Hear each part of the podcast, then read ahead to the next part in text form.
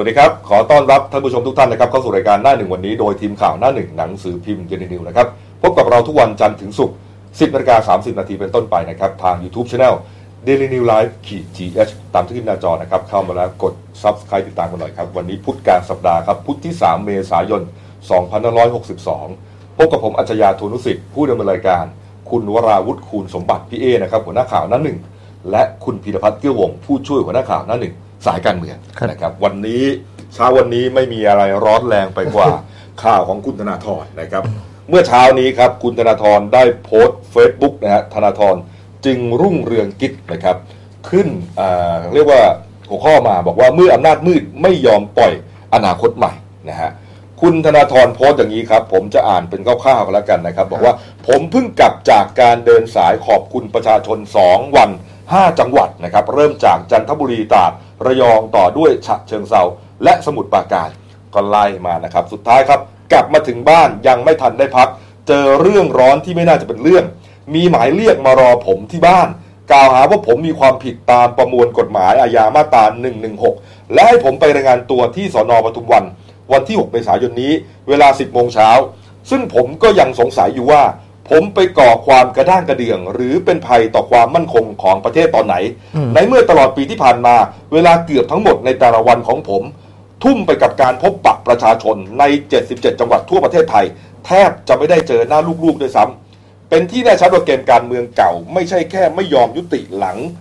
ลงหลังเลือกตั้ง แต่กลับยิ่งเข้มข้นขึ้น เพราะพวกเขากำลังกลัวอนาคตใหม่ กลัวชัยชนะที่เกินความคาดหมายของหลาย ๆ คน กลัวความจริงที่ว่าการเมืองที่ชูนโยบายอุดมการณ์สร้างความเชื่อมั่นศรัทธาได้ สร้างแรงสนับสนุนจากประชาชนได้ โดยไม่ต้องใช้เงินหรืออิทธิพลกลัวความจริงที่ว่ามีคนเกือบ6ล้าน3แสนคน ที่สนับสนุนพรรคอนาคตใหม่ ด้วยใจบริสุทธิ์นี่ฮะคุณนะครับทอนโพสต์ต่อด้วยนะครับ บอกว่าผมจะไปตามหมายเรียกครั้งนี้เพื่อแสดงความบริสุทธิ์ใจ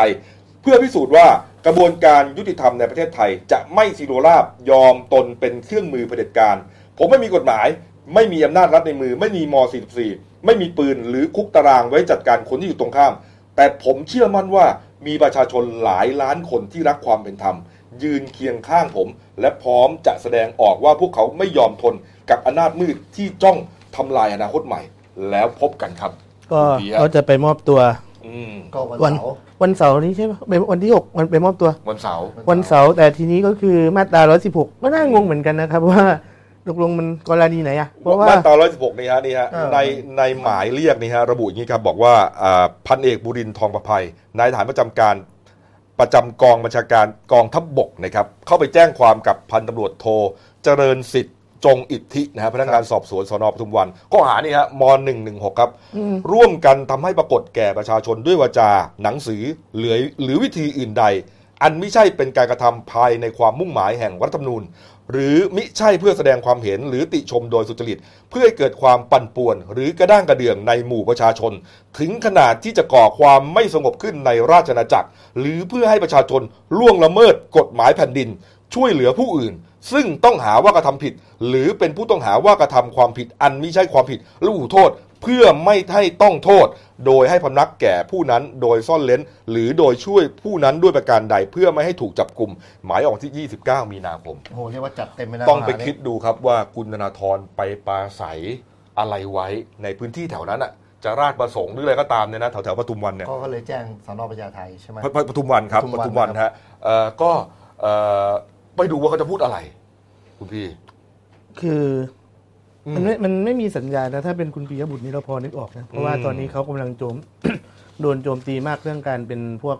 สายตกขอบอะอืมแต่ของคุณธนาธรนี่คือ ไม่แน่ใจว่าเป็นเคสไหนครับ แต่ว่ากรณีนี้ก็พูดง่ายๆว่ามันไม่ใช่คดีแรกของเขาอืมคดีแรกของเขาไอ้กรณีที่ไปวิจารณ์คอสชอืมที่โดนหมายเรียกไปก่อนหน้านี้แล้วครับแล้วก็ไปรายงานตัวอ๋อครับเอ่อแต่นั้นเป็นหมายเรียกก่อนที่จะรู้ผลเลือกตั้ง ใช่ใช่ไหมอันเนี้ยหลังจากเลือกตั้งแล้วเรารู้ว่าเราได้ถล่มทลายเลยนะ 80 กว่าเสียงเนี่ยนะฮะอาจเป็นไม่ได้นะครับ เพราะว่าจริงๆแล้วเนี่ยตอนทุกครั้งที่คุณธนาธรขึ้นเวทีเนี่ยก็จะพูดเอ่อนโยบายของเขาอันแรกเลยอ่าครับ แก้ไขรัฐธรรมนูญใช่ไหมฮะอืมและมามาใหม่ๆนี้ถึงขั้นใช้คำว่าฉีกรัฐธรรมนูญใช่นะน่าแต่ว่าน่าจะเรื่องแก้ไขรัฐธรรมนูญกับอืมเรื่องเกี่ยวกับการปฏิรูปกองทัพที่น่าจะพูดได้ง่ายว่ามันมันกระเทือนโครงสร้างเดิมอืมแล้วมันอาจจะเหมือนกับ มันทำให้เกิดความไม่สงบเรียบร้อยขึ้นเอาแล้วเราไปมองได้ไหมล่ะก็มันเป็นมันเป็นนโยบายของเขาอะก็จริง ๆ ครับมันคือเออนโยบายของเขาแล้วถามว่าเรื่องแก้รัฐธรรมนูญเนี่ยเราก็มันคิทำว่าได้ไงมันมันไม่ได้มีความผิดตามกฎหมายนะใช่การเขาแก้แก้รัฐธรตารมมนูญเขาแก้ตามขั้นตอนเออในรัแก้ฐสภาแก้ในสภาเขาไม่ได้ว่าอยู่ๆจะไปฉีกล้มรัฐธรรมนูญอะไรอย่างเงี้ยเออดูฮะนี่แต่มันปรากฏว่ามันแล้วแต่เกิดมันแล้วแต่มีการตีความเลยแหละโดยว่าอะไรที่จะหยิบยกขึ้นมาเล่นกันได้บ้าง อย่างแก้รัฐธรรมนูญนี่บางคนก็บอกว่าอ้าวมันคือการปลุกความกระด้างกระเดื่องขึ้นมาอีกอืม หรือเรื่องปฏิรูปกองทัพก็ใช่อะไรประมาณเนี้ยเออมันแต่อนาคตนี่ฮะอนาคตใหม่ที่สังเกตดู คือเขาจะโดนข้อหาเรื่องความเป็นซ้ายจัดในการที่จะลื้อถอนอะไรที่มันเคยมีมาก่อนแล้วมันมีสถาปนาตัวเองนี่เราเราชุดยังไม่ได้อำนจเล่าเรื่องกรณีของอาจารย์ปิยบุตรใช่ไหมใช่ที่ครับมีมีเรียกว่ามีประเด็นดราม่ากับคุณอะไรนะ คุณอุ๊อฤทัยอุ๊อฤทัยม่วงคุณศรีก็นะคุณอูเวนโกะก็คือเวนโกะเออเออเนี่ยฮะคือประมาณว่าของอาจารย์ปิยบุตรเนี่ยก็อืม แกไม่ได้โดนแกไม่ได้เพิ่งโดนนะแกโดนมาตั้งนานแล้วเรื่องกรณีที่มีการวิพากษ์วิจารณ์สถาบัน แต่ทีเนี้ยก็หลังๆ คือมันมีปฏิบัติการที่ปล่อยข่าว พวกข่าวปล่อยข่าวที่มันเป็นข่าวลวงทางโซเชียลมีเดียค่อนข้างมากอืมทำให้เราก็ไม่แน่ใจว่าอันไหนคือความจริงเออของนะที่อาจารย์ปิยบุตรพูดแต่ทีเนี้ยนะความที่แกเป็นซ้ายจัด ความที่ความความที่แนวความคิดแกโดนมองเป็นซ้ายจัดกูดูหรือไทยเนี่ยก็โดนมองเป็นขวาจัด คือมันก็เคยเคย เกิดมีการประทะทางความคิดขึ้นมา แล้วก็มีการเออท้าทายกันไปมาว่าให้มาดีเบตกันสิ อะไรประมาณเนี้ยอืมเนี่ยฮะแต่คือมันไม่น่าจะถึงขั้นนั้นนะโดย ตอนนี้มันเป็นสิ่งที่น่าสนใจว่าประเทศไทยกำลังเกิดอะไรขึ้นนะครับ หลังจากที่พอมีการเลือกตั้งเสร็จปุ๊บครับพักที่เป็นพักเสียงข้างมาก ก็คือฝั่งเพื่อไทยฝั่งอนาคตใหม่เนี่ยก็จะโดนจะโดนแบบจะโดนสร้างข้อกล่าวหาหรือจะโดนโจมตีหรือจะโดนแบบ พูดง่ายๆแซะลงไปคืตั้งข้อหาต่างๆขึ้นมาแต่คือจะโดนคือพักฝั่งคือเหมือนกับอีกฝั่งหนึ่งมันมันเป็นน่าจะเป็นผลมันน่าจะเป็นเรื่องเกี่ยวกับประเด็นทางการเมืองเหมือนกันอืมอย่างพรรคเพื่อไทยเนี่ยก็มีข้อสังเกตว่าจะมีการพยายามที่จะใช้งูเห่า ในการดึงอ๋ออีอีกฝั่งดึงเสียงมาเพื่อจัดตั้งรัฐบาลอืมแต่ในครับขณะที่พรรคอนาคตใหม่เนี่ยคือเขาบอกว่าเขาเป็นพรรคใหม่ที่เขายึดมั่นอุดมการณ์นะครับ ทำให้เรื่องประเด็นเก่าๆเนี่ยมันโดนขุดขึ้นมา มันโดนขุดขึ้นมาพูด แล้วโดนเอามามีการสร้างข่าวออกมาว่าครับเขาพยายามเป็นซ้ายจัดที่จะแบบปรับปรุงเปลี่ยนเอ้ยที่พยายามจะเปลี่ยนแปลงอะไรที่เกิดขึ้นเนี่ยที่เป็นระบบที่สถาปนามาในสังคมหรือเปล่าอืมจนกระทั่งคือเกิดความไม่พอใจของพบทบอืมที่ออกมา นี่นี่ฮะเดี๋ยวเราก่อนจะไปประเด็นนั้นนะฮะอ้าวครับเรื่องกรณีงูเห่าของเพื่อไทยนะ เมื่อวานนี้ครับเอ่อทางการณีพักเพื่อไทยเนี่ยเขาก็ให้อ่า ว่าที่สสทุกคนของพรรคมาเซ็นชื่อในเอกสารคำปฏิญาณนะครับอ๋อฮะแต่ปรากฏว่ามีสสกลุ่มหนึ่งไม่ได้มานะนี่ไงเป็นการส่งสัญญาณว่าอาจจะมีกลุ่มงูเห่าในเพื่อไทย แล้วประเด็นของคุณธนาธรครับ หลังจากเป็นเรื่องเป็นข่าวขึ้นมาว่าถูกเอ่อหมายเรียกฮะม .116 ใช่ไหมครับให้ไปพบพนักงานสอบสวนปทุมวันเนี่ยปรากฏว่าโซเชียลมีเดียก็แชร์กันกระหึ่มเลยนะเมื่อเช้านี้นะฮะก็แล้วก็มีการติดแฮชแท็กติดแฮชแท็กหมายความว่าอ่า เป็นการเน้นย้ำนะฮะว่าว่าถ้าจะเข้าไปดูเรื่องนี้เนี่ยให้คลิกกันไปที่นั้นเลยติดแฮชแท็กคือ save ธนาธร support ปิยบุตรอย่างที่เห็นในภาพเนี่ยฮะครับ ตอนนี้นี่แชร์กันเป็นแสนแสนๆแล้วนะเขเขาคลิกเข้าไปดูก็จะพบว่าจะมีคนที่พูดจาเรื่องนี้กันอยู่ อ่าเขาก็จะสงสัยว่าอ้าวคดีพูดเรื่องอะไรอีกอะที่ไปสร้างความกระด้างกระเดื่องเนี่ย เพราะเราต้องยอมรับนะว่ากลุ่มคุณธนาธรเนี่ยอยู่ในกลุ่มโซเชียลมีเดียเยอะ หมายถึงแฟนคลับของเขาอะนะเป็นพตั้วกงแต่ฟ้ารักพ่ออะไรต่างๆเนี่ยเป็นนะพวกแค่สื่ออยู่ เออนะพอเกิดเรื่องนี้ขึ้นมาเนี่ย ก็จะเป็นกลุ่มหนึ่งที่อยู่ในโซเชียลมีเดียแล้วต้องไม่ลืมว่าอ่าแรงกระเพื่อมครับ ของโซเชียลมีเดียเนี่ยรุนแรงมากก็บิ๊กแดงก็ยังยอมรับเลยว่ามันเป็นอาวุธที่ทรงพลัง อืม แล้วทหารก็จะต้องมีการสื่อมีการพยายามสื่อสารผ่านโซเชียลมีเดียนี่เยแหอะละนี่แหละภาพอ่าพูดถึงบิ๊กแดงครับเมื่อวานนี้พลเอกอภิรัตคงสมพงษ์นะผู้จัดการฐานบกนะครับ ให้สัมภาษณ์ถึงจุดยืนของกองทัพนะฮะหลังจากที่ไปร่วมงานนะครับร้อย ร้อยสิบสองปีอ่ากองพลที่หนึ่งรักษาพระองค์นะฮะโอ้โหบิ๊กแดงนี่ร่ายยาวเรียกว่าเมื่อวานบิ๊เรียกกแดงว่ามาเป็นชุด พูดเรื่องการเมืองล้วนๆเลยฮะนะฮะไปเปิดงานทหารนะฮะพูดเรื่องการเมืองล้วนๆเลยบิ๊กแดงบอกงี้ครับบอกว่าเอ่อที่เคยเป็นข่าวไปหลายครั้งนะโดยใช้คำว่าเอ่อพพลเอกประยุทธ์จันทร์โอชานายกรัฐมนตรีต้องเดินไปตามวิถีทางการเมือง ส่วนกองทัพบกต้องเป็นทหารอาชีพ และขอให้ทุกฝ่ายโดยเฉพาะนิสิตนักศึกษาเข้าใจว่ากองทัพบก เป็นหน่วยงานรัฐบาลต้องทำงานเพื่อพิทักษ์ปกป้อง สถาบันชาติ ศาสนาและพระมหากษัตริย์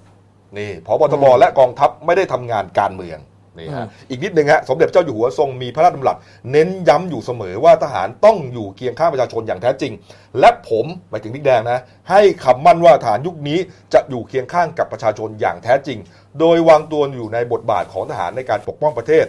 อธิปไตยและช่วยเหลือประชาชนทุกเรื่อง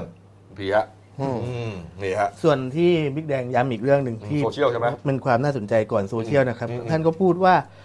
ในขณะเนี้ยมีการสร้างวาทกรรมระหว่างฝ่ายประชาธิปไตยกับฝ่ายเผด็จการเพื่อครับแบ่งแยกประชาชน ดังนั้นอืมขอทุกฝ่ายเคารพกติกาแล้วสู้กันในสภาอืมวาทกรรมนี้ถูกสร้างขึ้นมาเพื่ออะไร แบ่งแยกประชาชนที่ใช้สิทธิ์เลือกตั้งไม่ว่าจะเป็นพรรคการเมืองใดได้คะแนน 8 เสียงเอ้ย8ล้านเสียง 7 ล้านเสียงห รือนำมารวมกันแล้ว 20-30 กว่าล้านเสียงอืมครับนั่นหมายความว่าเราต้องการให้เกิดสงครามกลางเมืองเหมือนที่เคยเกิดมาแล้วหรือไม่ทำไมไม่เคารพกติกาไปสู้กันในสภาอืมมันก็เกิดจากการที่สองฝั่งการเมืองนี่เขาก็ตอนนี้ยังไม่ระบุเขาเขาก็ยังต่อสู้กันด้วยวัฒกรรมนะว่าใครควรจะได้เป็นเสียงข้างมากในการจัดตั้งรัฐบาลกันแน่ครับเพราะฝั่งพลังประชารัฐเขาก็บอกว่า ถ้าเป็นคะแนนดิบรออ่าเขาได้รับการเลือกตั้งมาด้วยคะแนน 8 ล้านกว่าเสียงอืมแต่เพื่อไทยก็บอกว่า ถ้าเป็นจำนวนสสจำนวนสสเขาได้เยอะกว่า คือเขาได้ประมาณ130คน คือเรื่องนี้เนี่ยนะไม่ไม่ต้องไปตีความอะไรนะคือคือคือถ้าจะตีความเข้าข้างตัวเองก็ถูกที่พลังประชารัฐบอก แต่โดยหลักสากลทั่วไปเขาดูที่เก้าอี้สสฮะตั้งแต่ผมเกิดมาเนี่ยเขาไม่ได้ดูคะแนนดิบเลยนะเหมือฮะนแข่งกีฬาซีเกมครับ เจ้าเหรียญทองคือคนที่เหรียญทองเยอะที่สุดอ่าไม่ใช่คนที่คะแนนเยอะไม่ได้คนที่เหรียญรวมเยอะสูงสุดอะไรไม่มีนะฮะคือเป็นฟุตบอลจะยิง10ศูนย์ นะฮะก็ได้คะแนน 3 แต้มเท่ากับคนยิง1ศูนย์นะฮะอืมแล้วก็บิ๊กแดงพูดถึงเรื่องนี้ฮะจุดอ่อนการใช้ใช้โซเชียลนะครับ บอกว่าขณะนี้สื่อบางชนิดสามารถเข้าถึงจิตใจคนอีกยุคหนึ่ง โดยใช้วิธีการตัดต่อข้อความ เช่นข่าวที่พูดไปยาวๆ แล้วนำมาตัดต่อสั้นๆ ก็ทำให้เอ่อคนเข้าใจผิดได้นะฮะต้องยอมรับว่าโซเชียลคืออาวุธมีอนุภาพ และมีประสิทธิภาพมากกว่าอาวุธใด ๆ ที่กองทัพมีอยู่โอ้โหบิ๊กแดงยอมรับอย่างนี้เลยนะก็จริงเหรอฮะจริง ๆ คือทหารนี่เขามี ปฏิบัติการในเรื่องการสื่อสารเนี่ยตั้งแต่หลังจากปฏิวัติใหม่ ๆ แล้วที่เขาอืมพูดกันตลอดว่าทหารจะต้องมีการสื่อสารให้ดีกว่านี้ปุ๊บอ่าแต่ปัญหาคือพอออกมาเหมือนเหมือนการสื่อสารของทหารการทำงานพวกนี้เป็นบุโรแครตคือครับกระบวนการเป็นขั้นเป็นตอน แล้วก็มีอ่ากับมี ต้องนู่นนั่นนี่ยุ่งยากมันไม่ครับมันไม่ทันสมัยไง มันจะดูเฉยมันเชยเออแล้วทีนี้มัมันนจะจะแบบสื่อสารเฉยๆมันจะดูสื่อสารู้เลยอะอย่างคุณดูอย่างคุณไปดูกระบวนการสื่อสารทหารในเรื่องปลองดองครับครับทำตุ๊กตาไม่ผ่องไปยืนเต้นอยู่แถวอนุสาวรีย์ชัยนะขอที่ขอที่อะไรนะๆไม่ผ่องไม่ผ่องตุ๊กเอตาอไม่ใช่แผ่องมันไม่ใช่ไม่ผ่องเดี๋ยวมันชื่ออะไรนะมันชื่อตุ๊กตาอะไรนะน้องเกี่ยวก้อยเออนึกออกแล้วตุ๊กตาน้องเกี่ยวก้อยอ่าแล้วไงฮะ คือโอ้โหหน้าหน้าเหมือนนะผมก็พลอยตามอ่าโอเคใช่เราเราไม่พูดเรื่องนี้เราเราไม่พูดเรื่องคนที่นี้ผมอยากรู้ไปยืนเต้นอยู่ตรงอนุสาวรีย์ชัยอ่าประมาณเนี้ยก็คือวิธีการวิธีการสื่อสารของทหารเนี่ยมันออกมาเป็น pattern มันออกมาเป็นความเชยแล้วมันออกมาในลักษณะเหมือนกับว่าคุณต้องสั่งให้เราเชื่อ มันไม่ใช่ลักษณะการโน้มน้าวใจไงเพราะฉะนั้นอืมคือทหารสื่อสารเนื้อหาในการสื่อสารทหารก็สอบตกอยู่แล้วอืมมาเจอกับเรื่องสื่ออีก ซึ่งทีเนี้ย เขาก็เหมือนกับกระบวนการใช้สื่อเขาไม่ทันสมัย ครับ ไม่มีประเภทแบบอะไรที่เข้าข้างทหารนะอืมซึ่งเราเคยเห็นว่าสิ่งที่เข้าข้างทหารจริง ๆ นะ ครับ ในช่วงที่เห็นตอนนั้น โอ้โห ตั้งแต่ตอนน้ำท่วมเนาะอืม ที่มีคน ที่มีคนสื่อสารในเชิงเข้าข้างทหารว่าแบบพอนะทหารมาช่วยอะไรแต่เยนั้นอออะกมาช่วยเยอะ อืม ก็มีความชื่นชมอืมๆแต่แต่แต่ตั้งแต่หลังจากนะตั้งแต่พอพลเอกประยุทธ์เข้ามาเป็นต้นมาเนี่ยก็คือแบบ มันไม่ได้มีการสร้างภาพลักษณ์ที่ดีครับอย่างที่บอกว่าการสื่อสารเนี่ยเนื้อหาของเขาก็เน้นการสั่งมันอ่าทำให้โอเคเขาก็บอกว่ากระบวนการสื่อสารโดยโซเชียลเป็นจุดอ่อนของทหารแต่จริง ๆ แล้วเนื้อหาการสื่อสารผมว่าก็เป็นจุดอ่อนมากเหมือนกัน อืมนะฮะบิ๊กแดงยังพูดถึงประเด็นนี้เลยนะเขาพูดถึงนักการเมืองบางคนเนี่ยเป็นพวกซ้ายตกขอบและมีประเด็นนี้ครับประเด็นไฮไลท์อยู่ตรงนี้เลยครับบอกว่านิสิตนักศึกษาครูอาจารย์ข้าราชการหลายคนครับได้ทุนจากราชการหรือทุนในวัง ไปเรียนต่างประเทศครับ ระบอบประชาธิปไตยในโลกนี้ร้วนแล้วแต่มีวัฒนธรรมของตัวเอง ไม่ว่าไปเรียนที่ไหน หรือไปเอาตำราใครมาก็ควรนำมาดูและดัดแปลงไม่ใช่ แต่ไม่ใช่พยายามที่จะเปลี่ยนแปลงระบอบการปกครองประชาธิปไตย อย่าไปเอาความเป็นซ้ายจัดที่ไปเรียนมาแล้วดัดจริตประเทศอืมอย่าไปเอาความเป็นซ้ายจัดที่เรียนมาแล้วดัดจริต ประเทศอื่นไม่มีแบบนี้นี่คือเมืองสยามที่เป็นเมืองแห่งรอยยิ้ม เรามีระบอบประชาธิปไตยของเราแบบไทยๆสิ่งที่ต้องการมากที่สุดคือขอให้คนไทยรักกัน และหันหน้าเข้าหากันจะเป็นฝ่ายใดก็คือคนไทยแหม่ก็นึกเอานึกไม่จริง ออกเลยว่าใครเนี่ย อ่า คือคำว่า คำว่าซ้ายจัด เราก็มันมีมันแล้วแต่ความมุมมองนะครับ อย่างคน ประชาธิปไตยในเชิงซ้ายจัดจอืริงมๆเขาก็จะมองว่าอ้าวมันก็เป็นระบบแบบเดียวกันทั่วประเทศ คือเสียงข้างมากต้องเป็นเสียงที่ได้รับการรับฟังและได้รับนี่ความสำคัญสูงสุดในการจัดตั้งรัฐบาลอืมแต่ทีนี้พอมาระบบเมืองไทยนี่เราก็รู้ว่าระบบเมืองไทยมันมีการใช้คำว่าอ่าประชาธิปไตยในระบบเอ่อไอ้นะระบบประชาธิปไตยแบบมีไทยอันนี้พระมหากษัตริย์ทรงเป็นประมุขๆอ๋อครับครับก็คือ มันแล้วแต่ความเชื่อของคนนะครับอืมว่า ระบบของเมืองไทยกับของต่างประเทศต่างกันต่างกันแค่ไหนหรืไอ้อเปล่า เรื่องจัดตั้งรัฐบาลเนี่ยนะ นี่นักข่าวถามจี้เลยบอกว่าอืมหากพักเพื่อไทยสามารถจัดตั้งรัฐบาลได้ จุดยืนและหน้าที่ของกองทัพเป็นอย่างไรบิ๊กแดงบอกงี้นะครับบอกว่ายืนยันว่ากองทัพยอมรับกติกาทุกอย่าง กองทัพไม่สามารถจัดตั้งรัฐบาลได้ เพราะกองทัพเป็นกองทัพของประชาชน และขอให้เลิกถามกองทัพสักทีว่า จะมีประวัติปฏิวัติรัฐประหารหรือไม่ เป็นเพียงวาทกรรมเดิมๆครับขณะเด็กที่ยังไม่รับรู้อะไรมากมายเกิดความรู้สึกไม่ดีต่อกองทัพคือเด็กๆเขาจะรู้สึกไม่ดีอะนะฮะอ่าทั้งนี้ขอตั้งคำถามกับทุกวันนี้ใครนำกำลังยุทโธปกรณ์ ระดมสัพพะกำลังไปช่วยเหลือประชาชนตอนเดือดร้อนอ่าพี่แดงก็อ๋อนี่ไงบอกว่านี่ไงทหารเขาก็มีบุญงะคุณงามความดี แต่ก็มาบอกทีหลังที่สัมภาษณ์อีกรอบนึงว่ารัฐประหารทำได้ไม่ง่ายอะ เดี๋ยวจะจะเล่าให้ฟัง เออ พูดตอนเย็นอีกรอบหนึ่งอ๋นะอครับ แต่ว่าเมื่อวานนี้เราได้ยินคำนี้หลุดปากออกมาจากบิ๊กแดงนะ บอกว่าต่างชาติมีแต่ชื่นชม แต่ที่เขาขำก็ขำแม่งตีกันเองทะเลาะกันเองอ่าเออดีเว้ยเศรษฐกิจจะได้พัง แต่คนอยู่ต่างประเทศมีความสุขสบายอยากไปไหนก็ไป อยากทำอะไรก็ทำผมถามว่าคนรวยและมีอำนาจไม่ต้องมาติดคุกหรืออย่างไร ไม่ต้องยอมรับกติกาหรืออย่างไร คนที่เขามีเงินมีอำนาจแล้วที่ติดคุกทำไมไม่ไปดูตัวอย่างเขาทำไมเขายอมรับ นี่ก็เรารู้เรารู้แล้วว่าจะจะพูดถึงพูดถึงใครใครใช่ไหมรู้แล้วว่าจะพูดถึงใครเออคือจริง ๆ ถามว่าการที่ทหารออกมา take action ในช่วงครับที่มันมีความวุ่นวายในการจัดตั้งรัฐบาลเนี่ยอืมมันทำมันช่วยไม่ได้หรอกที่คนเขาจะคิดว่าอ้าวมันจะมีการส่งสัญญาณอีกหรือเปล่าอืมเหมือนก่อนหน้านั้นนะที่รัฐบาลอ่าคุณยิ่งลักษณ์ชินวัตรพลเอกประยุทธ์ก็เคยออก action มารอบหนึ่งครับอืมแล้วก็พอมารัฐบาลนี้อ้าวยังไม่ตั้งรัฐบาลเลย แต่ก็มีข่าวว่าแต่ก็ทหารมาออก action แล้วก็มีข่าวว่าทหารเนี่ย ไม่เอาขั้วการเมืองฝั่งฝั่งหนึ่งด้วยนะ ก็คือฝั่งของอนาคตใหม่ฝั่งของเพื่อไทยเนี่ยเพราะครับว่าขั้วเนี้ยเขาออกมาพูดเรื่องปฏิรูปกองทัพอืมทำให้บิ๊กแดงออกมาแสดงท่าทีแข็งกร้าวมาก่อนหน้านี้แล้วว่าอ้าวให้ไปฟังเพลงหนักแผ่นดินสิอะไรแบบนี้อ่าเออมันก็เลยคิดว่า ถ้าสมมุติว่าในกรณีที่พรรคกลุ่มฝั่งฝั่งเนี้ยจัดตั้งรัฐบาลได้นะครับ มันมีแนวโน้มว่าถ้าเขาแตะกองทัพเยอะมันจะกลายเป็นปฏิปักษ์กับทหาร แล้วทีเนี้ยความงอนแง่นทางการเมืองมันก็เกิดขึ้นมาอีกอืมเนี่ยที่เมื่อกี้พี่พี่เกรินมาใช่ไหมใช่ว่าครับตอนมีมาพูดอีก หนึ่งตอนท้ายมีมาอีกขยักช่วงตอนเย็นค่ำครับอ่าพลเอกอภิรัตน์นะครับ เชิญสื่อต่างประเทศหลายสำนักเลยฮะ CNN EPA Japanese อะไรพวกเนี้ยนะเต็มไปหมดเลย BBC ABC ครับไปพูดคุยถึงถึงสถานการณ์บ้านเมืองนะฮะพูดถึงอย่างนี้ครับ จุดยืนเรื่องรัฐประหารเขาบอกว่าปัจจุบันการรัฐทำรัฐประหารไม่ใช่เรื่องง่าย ทุกอย่างขึ้นอยู่กับสถานการณ์นี่ฮะและหวังคนไทยไม่ต้องออกมาปาดประหารต่อสู้กันเหมือนในอดีต นักข่าวต่างประเทศถามเลย เหตุการณ์อะไรที่จะเข้าสู่สภาวะไหน คุณถึงจะตัดสินใจยุติปัญหาด้วยการรัฐประหารอืมคือจะเกิดอะไรขึ้นคุณถึงจะรัฐประหารพี่แดงตอบอย่างนี้ก็บอกว่าต้นเหตุของการเกิดรัฐประหารในทุกยุคแตกต่างกัน แต่สิ่งที่เห็นชัดที่สุดก็คือประเทศไม่มีใครควบคุมได้ รัฐบาลควบคุมสถานการณ์ไม่ได้ รวมถึงตำรวจมีการใช้อาวุธ และมีคนออกมาต่อสู้ ประชาชนล้มตายนี่มาถามว่าตรงนั้นเอ่อถึงตรงนั้นกองทัพ จุดยืนของกองทัพอยู่ตรงไหน ให้จะให้ยืนดูประชาชนต่อสู้กันจนเกิดสงครามการเมืองหรือไม่ การใช้กองกำลังทหารเข้าควบคุม ก็ไม่ได้ถือว่าเป็นการปฏิวัติรัฐประหารทุกอย่างมีขั้นมีตอน โอ้โหเนี่ยเป็นก็เป็นนัยยะ เอาจริง ๆ นะมันมันบอกมีบอกมันขั้นตอนการทำงานเรียบร้อยบกขั้นตอนอ่ามันมีอะไรที่ทำนายไม่ได้หรย้าอกยเขาเห็นชนะว่ามีประชาชนออกมาเรียกร้องย้ายเห็นชนะว่ารัฐบาลเอาไม่อยู่อย่าให้ไปเห็นชนะว่าประชาชนเกิดบาดเจ็บล้มตายอ้าวแล้วกองทัพนี่ไม่ใช่เป็นมือไม้ของรัฐบาลเหรอเขาต้องออกมาทำให้เหตุการณ์สงบอืมการทำให้เหตุการณ์สงบไม่ได้หมายความว่าปฏิวัติรัฐประหารเสมอไป นี่พี่แดงบอกอย่างนี้ ก็มันต้องดูเงื่อนไขว่ามันเกิดได้ล็อกทางการเมือง อืม จนลงกันไม่ได้หรือเปล่าเหมือนที่เกิดการปฏิวัติเขาคบอรั้กงว่าที่กผ่าฎนอัมายการศึกก็เอาอยู่นี่เขาว่าครับ อย่างนี้ นี่ฮะเอาเอานะ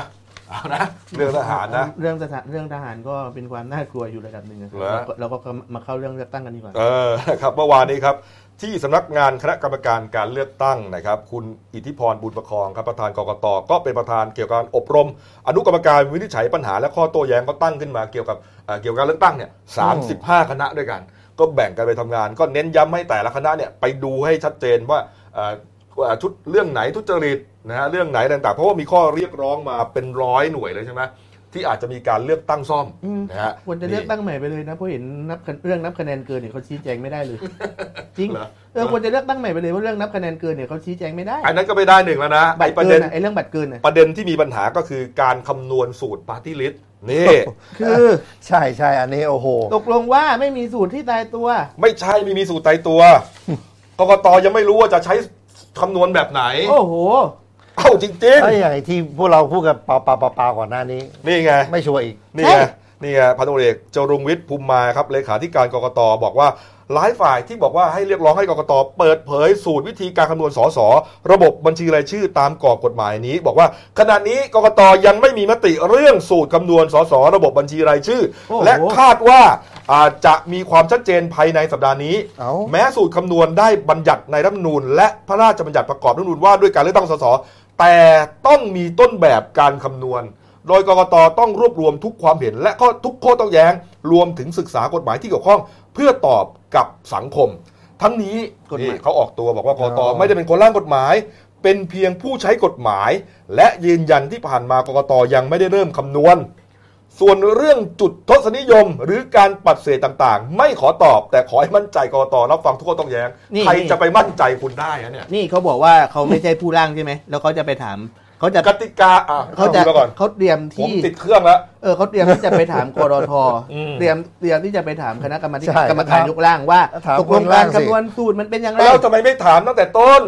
กติกาเนี่ยเขาต้องออกมาก่อนแข่งขันใช่ไหมต้องออกมาก่อนจะแข่งฟุตบอลเนี่ยต้องรู้ว่าทำงี้ผิด ฟาวล์อ่ารับหน้าฟาวล์อย่างนี้ถ้าอย่างนี้ได้จุดโทษไม่ใช่ล้มแล้วเอ้ยอย่างนี้เป็นจุดโทษแปลว่าไปถามคนตั้งกติกาได้เหรอนี่เราไม่ได้ว่าอะไรอะนี่นะเราเรากลัวเรากลัวประเด็นนั้นนะที่คุณมีชัยเขาเคยให้ความเห็นไว้นะอืมมีคนว่าเคยไงเคยมีก่อนหน้านี้เคยมีคนไปถามเรื่องกฎหมายกับแกด้วยคุณมีครับชัย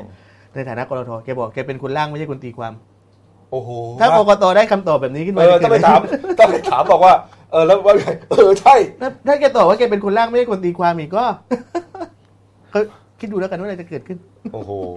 ก็ล่างแบบทิ้งระเบิดไว้ว่ากันก็เถคืออะพูดง่ายๆว่ามันมันคือความเละเทะอะคือเละเทะจริงๆนะ มันต้องคือใช้ความ คำว่าอย่างนั้นเลยนะ มันคือความเละเทะอย่างสุดเนี่ย แล้วในเรื่องการเลือกตั้งระบบเนี้ยไม่มีกติกาหลังแข่งนี่ก็ยับเยินแล้วครับ ไม่รู้กติกามาก่อนแล้วบอกจะไปศึกษาไม่แล้วไม่รู้ก่อนแต่แต่ตอนแรกคำนวณมาก่อนไงอย่างงี้ผมจะเล่าให้ฟังก่อน ตอนแรกคำนวณมาได้ระดับหนึ่งนะว่าเออใครได้เท่าไหร่ เพื่อไทยไม่ได้เลยปฏิริษ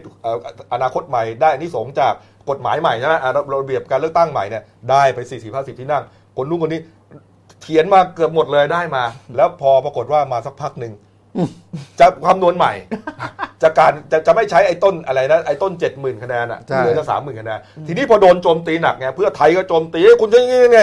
กลายเป็นว่าไม่ได้แล้วเอาใหม่ดีกว่ายังไม่เริ่รู้มเลยใหม่ดีกว่าเออยังไม่ได้มีสูตรเลยนี่ฮะแล้ววันนี้9โมงเช้า9โมงครึ่งเนี่ยฮะกกตได้ประสานไปยังคุณประพันธ์นายกวิทย์ครับ อดีตกรรมการยกร่างรัฐธรรมนูญแล้วก็ คุณอุดมรัฐอมฤตนะฮะอดีตโฆษกกรรมการยกร่าง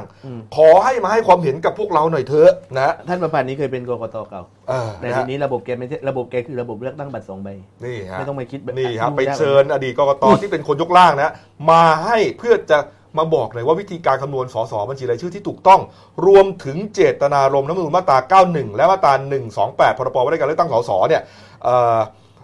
ที่เขาบอกว่ากรณีที่พรรคเพื่อไทยได้รับการเลือกตั้งสสในระบบเขตเลือกตั้งมากกว่าจำนวนสสที่พึงได้ หรือว่าโอเวอร์แฮงเนี่ยบอกว่าขณะที่ยกร่างเนี่ยกรรมาธิการมีแนวคิด และต้องการให้มีการคิดคำนวณเป็นแบบใดที่ไปที่ไปยกร่างอย่างเงี้ยกรรมาธิการคิดอะไรอยู่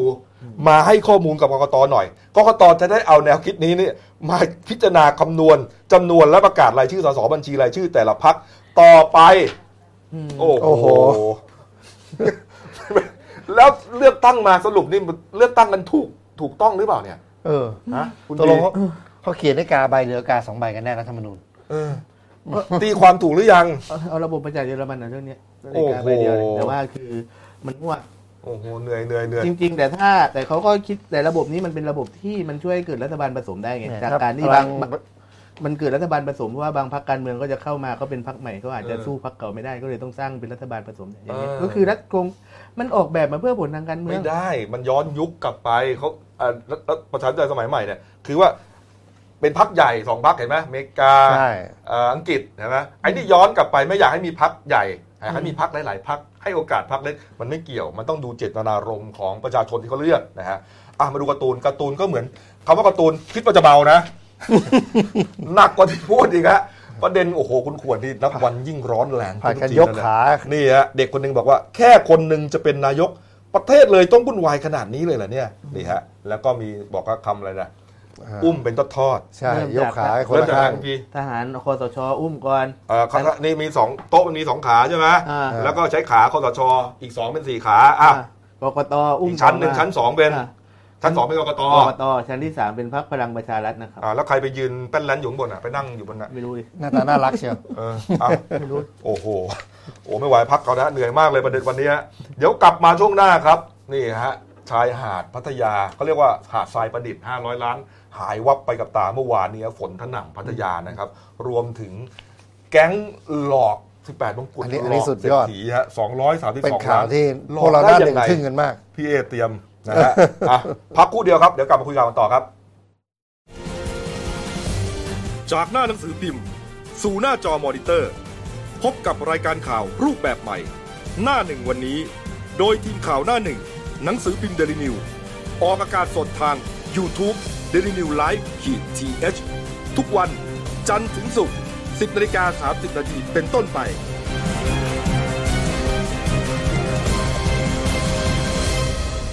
แล้วคุณจะได้รู้จักข่าวที่ลึกยิ่งขึ้น จากหน้าหนังสือพิมพ์ สู่หน้าจอมอนิเตอร์ พบกับรายการข่าวรูปแบบใหม่ หน้าหนึ่งวันนี้ โดยทีมข่าวหน้าหนึ่ง หนังสือพิมพ์เดลิวิวออกอากาศสดทาง YouTube d e l i n e w l i v e ขีดทีเทุกวัน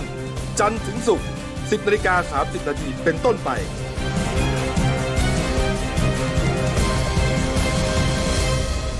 แล้วคุณจะได้รู้จักข่าวที่ลึกยิ่งขึ้น ครับผมกลับเข้าสู่ช่วง 2 ของรายการครับ พบกับคุณไพศาลใจเพชร ผู้ช่วยนักข่าวหน้าหนึ่งคุณโดครับ มีคนถามมาบอกว่าคุณโดเนี่ยเพิ่งกลับมาจากใต้เปล่าเขาเปล่าครับ ไปวางอะไรแถวใต้หรือเปล่าเขาไม่วางครับเอ้ยมันหนวดเขาเลยอ๋อเออก็เป็นตรงสายมันตรงสายนอกลงก็เป็นสายใช่ไหม undercover นอกนอกเครื่องแบบเออก็ต้องพังคุณโดนี่ๆเป็ตันวหน่อยนักข่าวอาชญากรรมเก่านะครับอ่านนะฮะแล้วก็ขึ้นมาอยู่หน้าหนึ่ง อ่าครับท่านผู้ชมครับเมื่อวานนี้ครับที่โรงแรม Mercure Fortune นะครับ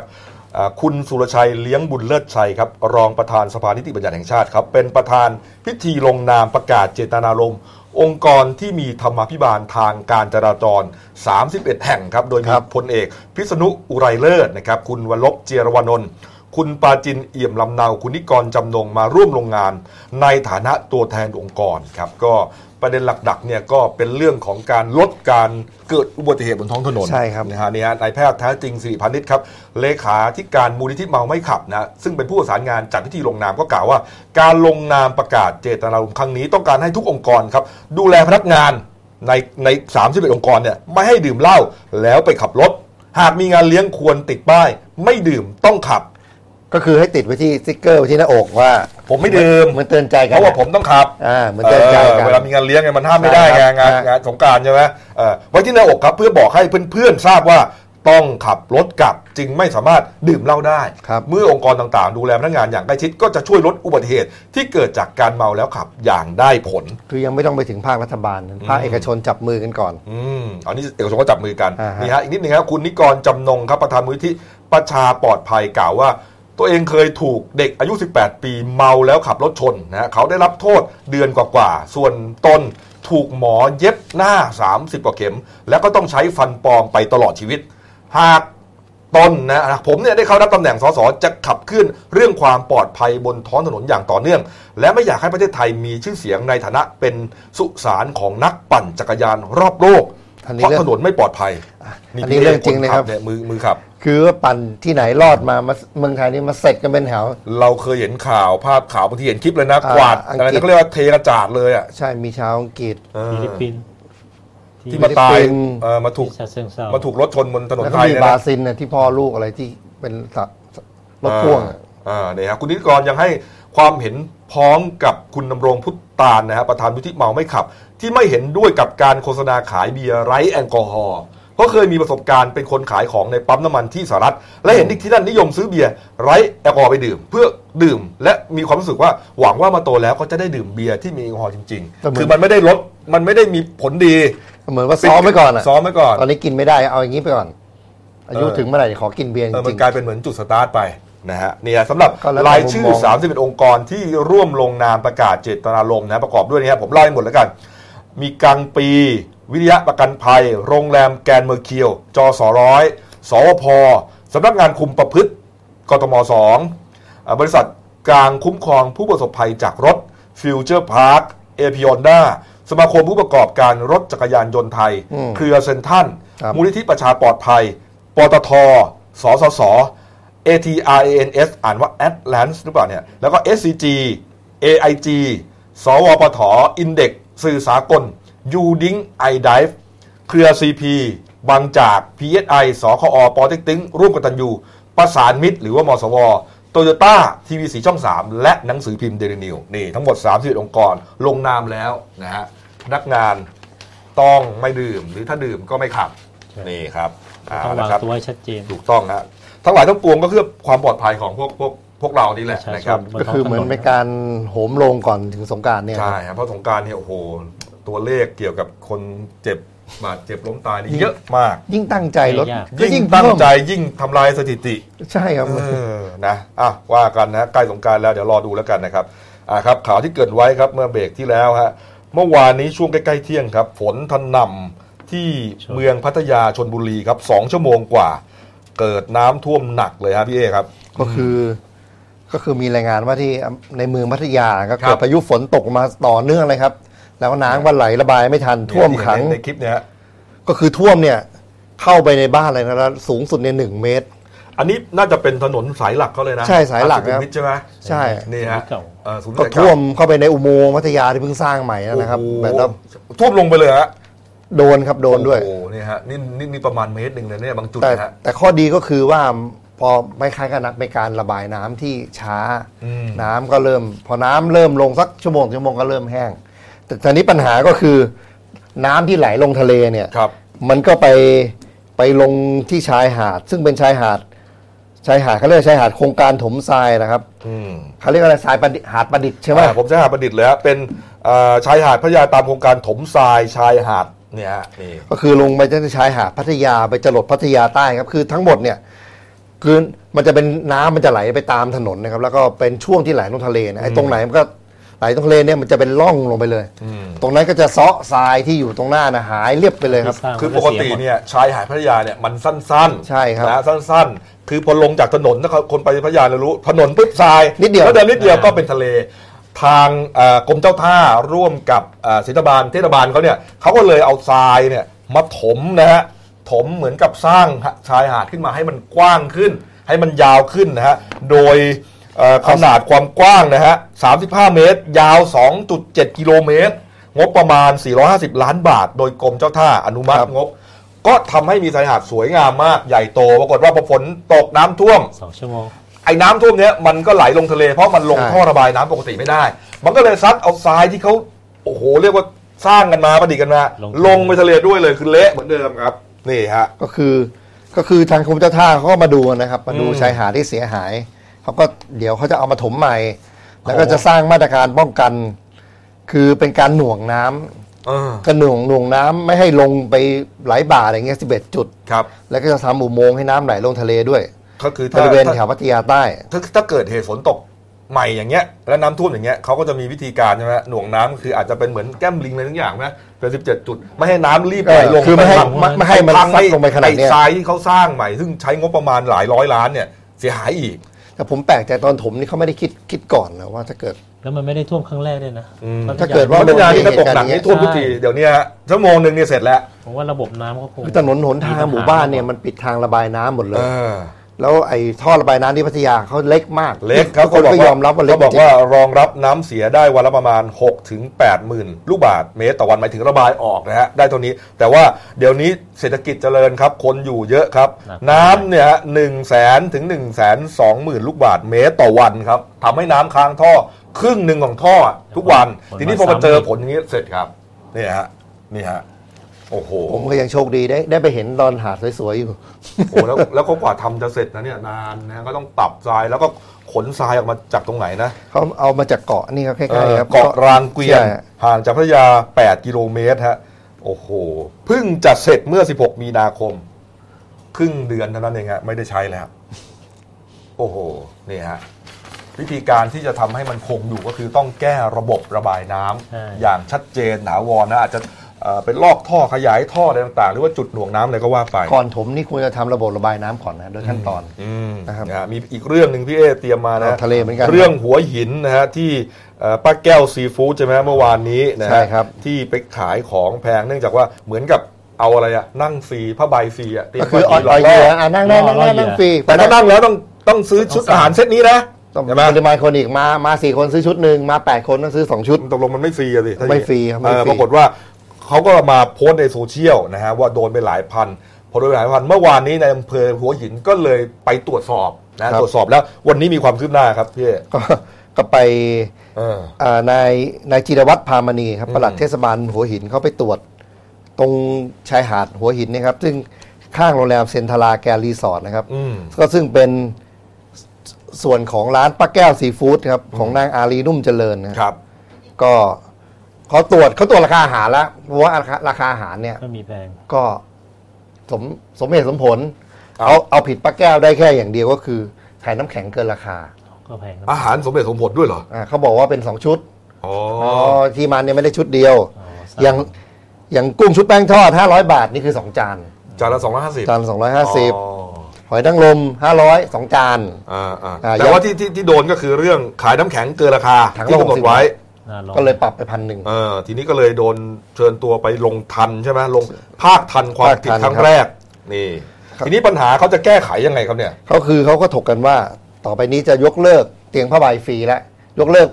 คือทางผู้ประกอบการเตียงผ้าใบหัวหินเขาก็เขาเขาเถียงว่าตรงนี้มันมีมานานแล้วมันเป็นเอกลักษณ์ของหัวหิน คุณนั่งฟรีเลย แต่คุณต้องสั่งอาหารเออก็เหมือนคนจะมากินอยู่แล้วอะอ๋อเขาบอกต่อไปก็ไม่ต้องแล้วใครจะนั่งใครอยากจะนั่งก็นั่งไปเลยอ่าโดยไม่ต้องสั่งอาหารอ่านี่ ก็โดยโดยคิดราคาว่าสี่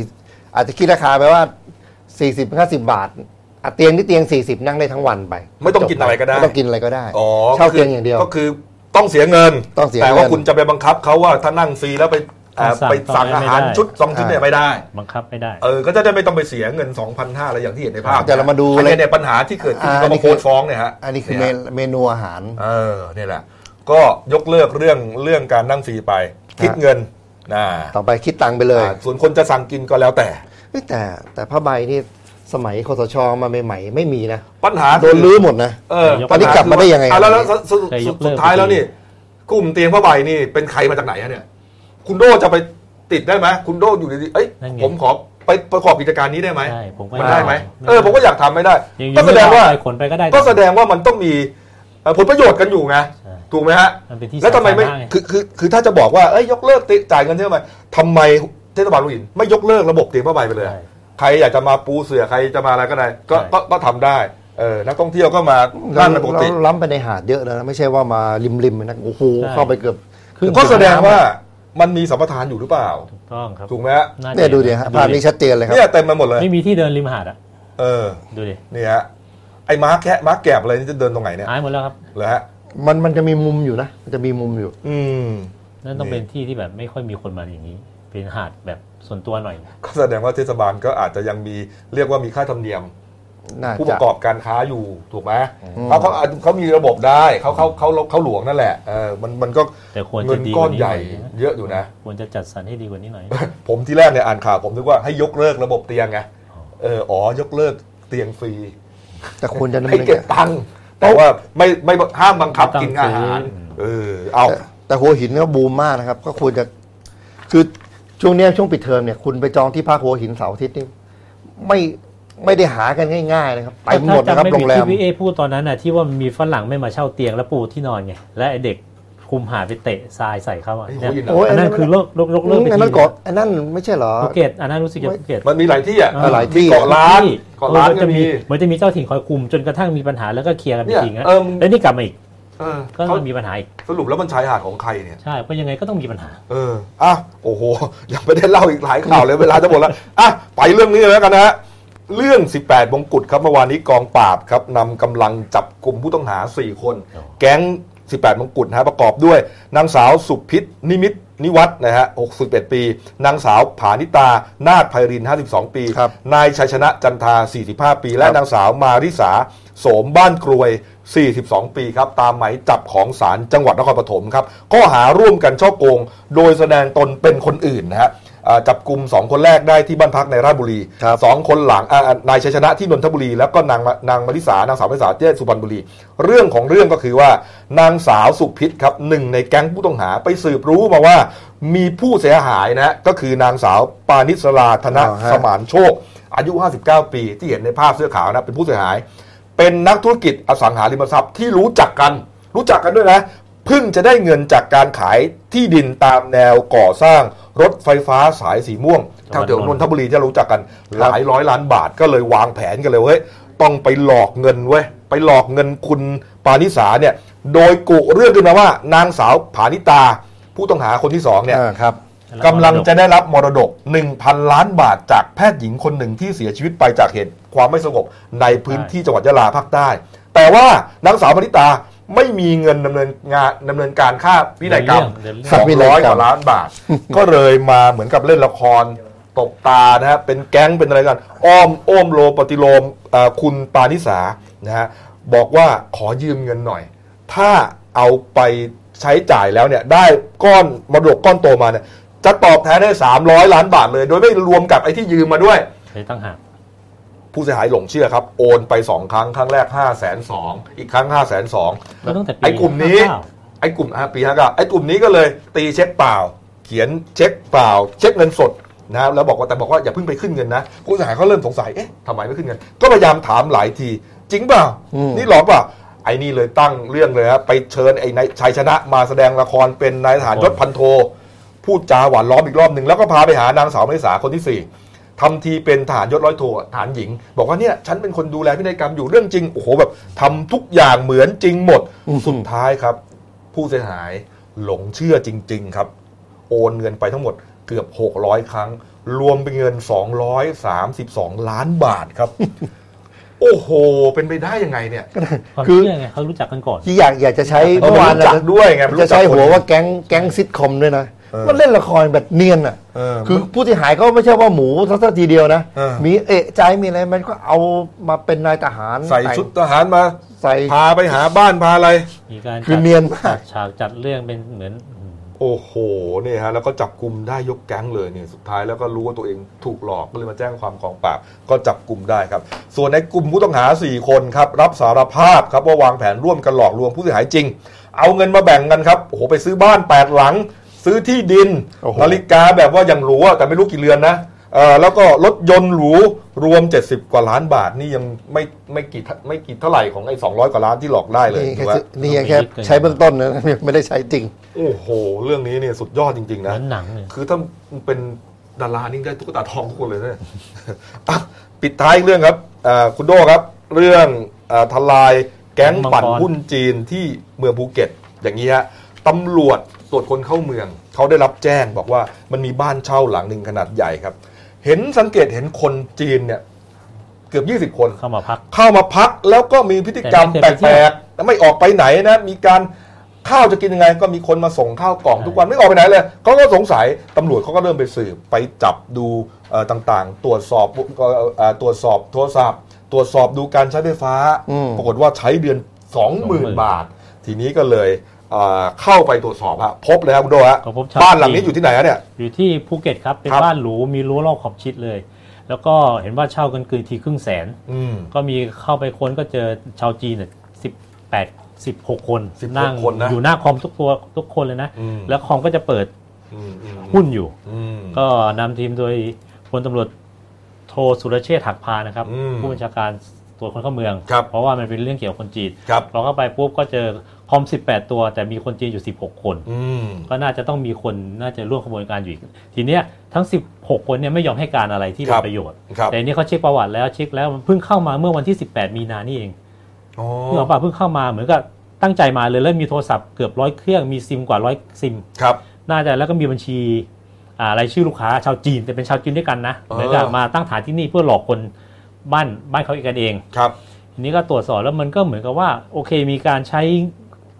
ค่าไฟอะเดือนละเป็นสองหมื่นครับแต่เพิ่งเข้ามากลางเดือนอืมก็เลยมองว่าแก๊งเนี่ยน่าจะแบบเป็นเข้าเป็นเข้าเป็นออกอืมเพราะทุกคนเพิ่งจะเข้ามากลางเดือนกันหมดทุกคนอืมเหมือนกับเป็นยกทีมมาเลย ยกครับทีมมาปั่นปั่นปั่นครับเขาก็เลยมองประเด็นว่าเป็นปั่นหุ้น ไม่ใช่ก็คอลเซ็นเตอร์เหมือนเมื่อก่อนอ่าเป็นปั่นหุ้นก็ก็คือเหมือนกับมาปั่นปั่นเราได้เงินปุ๊บก็ไปแล้ว ก็เดี๋ยวมาใหม่ มันมาตั้งฐานที่เมืองไทยใช่แต่ว่าหลอกเพื่อหลอกคนคนบ้านจีนเขาบ้านเขาด้วยกันเองใช่ไหมใช่ฮะโอ้โหเมื่อวานมีดูก็น่าจะเป็นเออบิ๊กโจ๊กไปจับหลายหลายคดีมีญี่ปุ่นด้วยใช่อืมเป็นญี่ปุ่นแต่ญี่ปุ่นนี่เป็นคอลเซ็นเตอร์ลักษณะอย่างเงี้ยครับมาเช่าบ้านหรูเขาจะเป็น pattern เขาอะเช่าบ้านแบบแพงๆเลยเพื่อไม่ให้คนสงสัยใช่อืมแล้วก็จะไม่ไปไหนอะเข้าออกเข้าออกกันนอนกันอยู่ในบ้านอาหารการกินมาส่งอันกินี้ประเด็นมันก็ไม่ได้อยู่ตรงนั้นนะตอนนี้ประเด็นอยู่ที่ว่าเขาก็จะเรียกเจ้าของบ้านมาอืม แจ้งข้อกล่าวหาเลยนะคันนี้ยอืมก็เหมือนกับเขาจะดึงกฎหมายอ่าไม่ อ่าเรื่อง ไม่ยอมแจ้ง มาตราครับ 38พรบใช่คนเข้าเมืองครับที่บอกว่าเป็นเจ้าของบ้าน แต่ว่าไม่แจ้งเจ้าพนักงานหากมี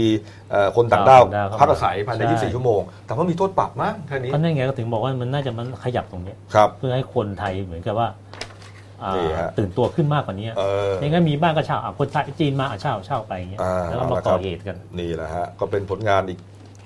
ชิ้นหนึ่งของบิ๊กโจ๊กบิ๊กโจ๊กเรานนะครับอะมาดูสื่อพิมพ์หน่อยนะฮะนิดเดียวนะครับเมื่อวานนี้ครับสมเด็จพระเทพรัตนราชสุดาสยามบรมราชกุมารีครับพระราชทานพระราชโองการให้นายชาติชายพยุหนาวีพี่พี่จำนี่อ่าผอธนาคารออมสิน และพนักงานธนาคารออมสินเข้าเฝ้าทูลละอองพระบาทนะครับถวายการรับฝากเงินเนื่องในโอกาสวันคล้ายวันพระราชสมภพทรงเจริญพระชนมายุ 64 พรรษาณธนาคารออมสินสาขาจิตรลดา กรุงเทพมหานครนี่นี่ครับนี่ครับอ่า เอาละครับเอาละครับ ครบถ้วนนะครับ ฝากช่องเราด้วยนะครับเดนิวไลฟ์ขีดจีเอสนะครับ เข้ามาแล้วกด Subscribe กันนะฮะ กดกระดิ่งแจ้งเตือนมีรายการดีๆทั้งวันและทุกวันนะครับวันนี้หมดเวลานะครับ เราลาไปก่อนครับ สวัสดีครับ